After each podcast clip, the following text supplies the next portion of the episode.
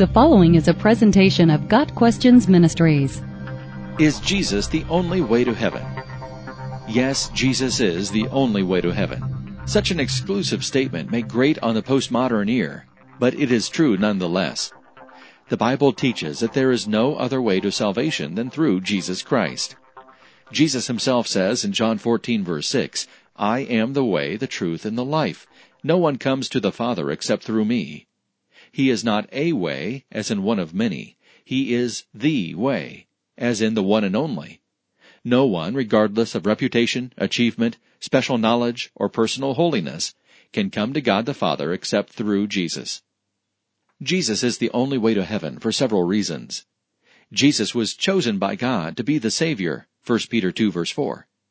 Jesus is the only one to have come down from heaven and returned there. He is the only person to have lived a perfect life. He is the only sacrifice for sin. He alone fulfilled the law and the prophets. He is the only man to have conquered death forever.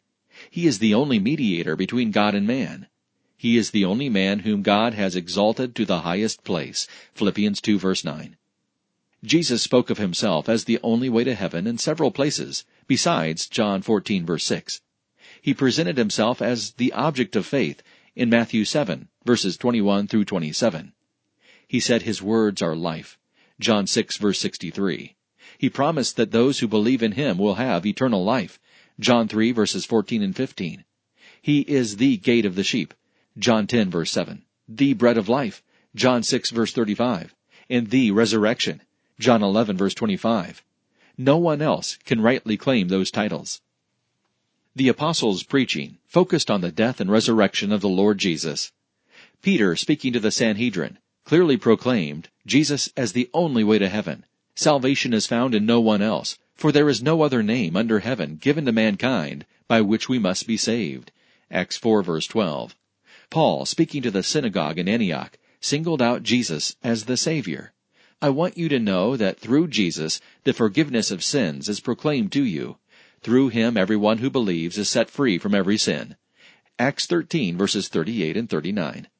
John, writing to the church at large, specifies the name of Christ as the basis of our forgiveness. I am writing to you, dear children, because your sins have been forgiven on account of his name. 1 John 2 verse 12.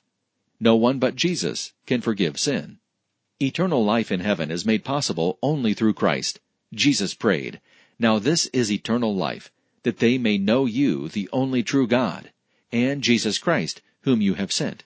John 17 verse 3. To receive God's free gift of salvation, we must look to Jesus and Jesus alone. We must trust in Jesus' death on the cross as our payment for sin, and in his resurrection. This righteousness from God comes through faith in Jesus Christ to all who believe. Romans 3 verse 22.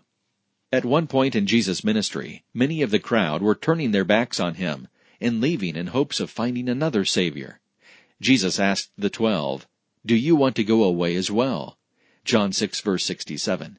Peter's reply is exactly right. Lord, to whom shall we go? You have the words of eternal life, and we have believed and have come to know that you are the Holy One of God. John 6 verses 68 and 69. May we all share Peter's faith that eternal life resides only in Jesus Christ. Got Questions Ministry seeks to glorify the Lord Jesus Christ by providing biblical answers to today's questions. Online at GotQuestions.org.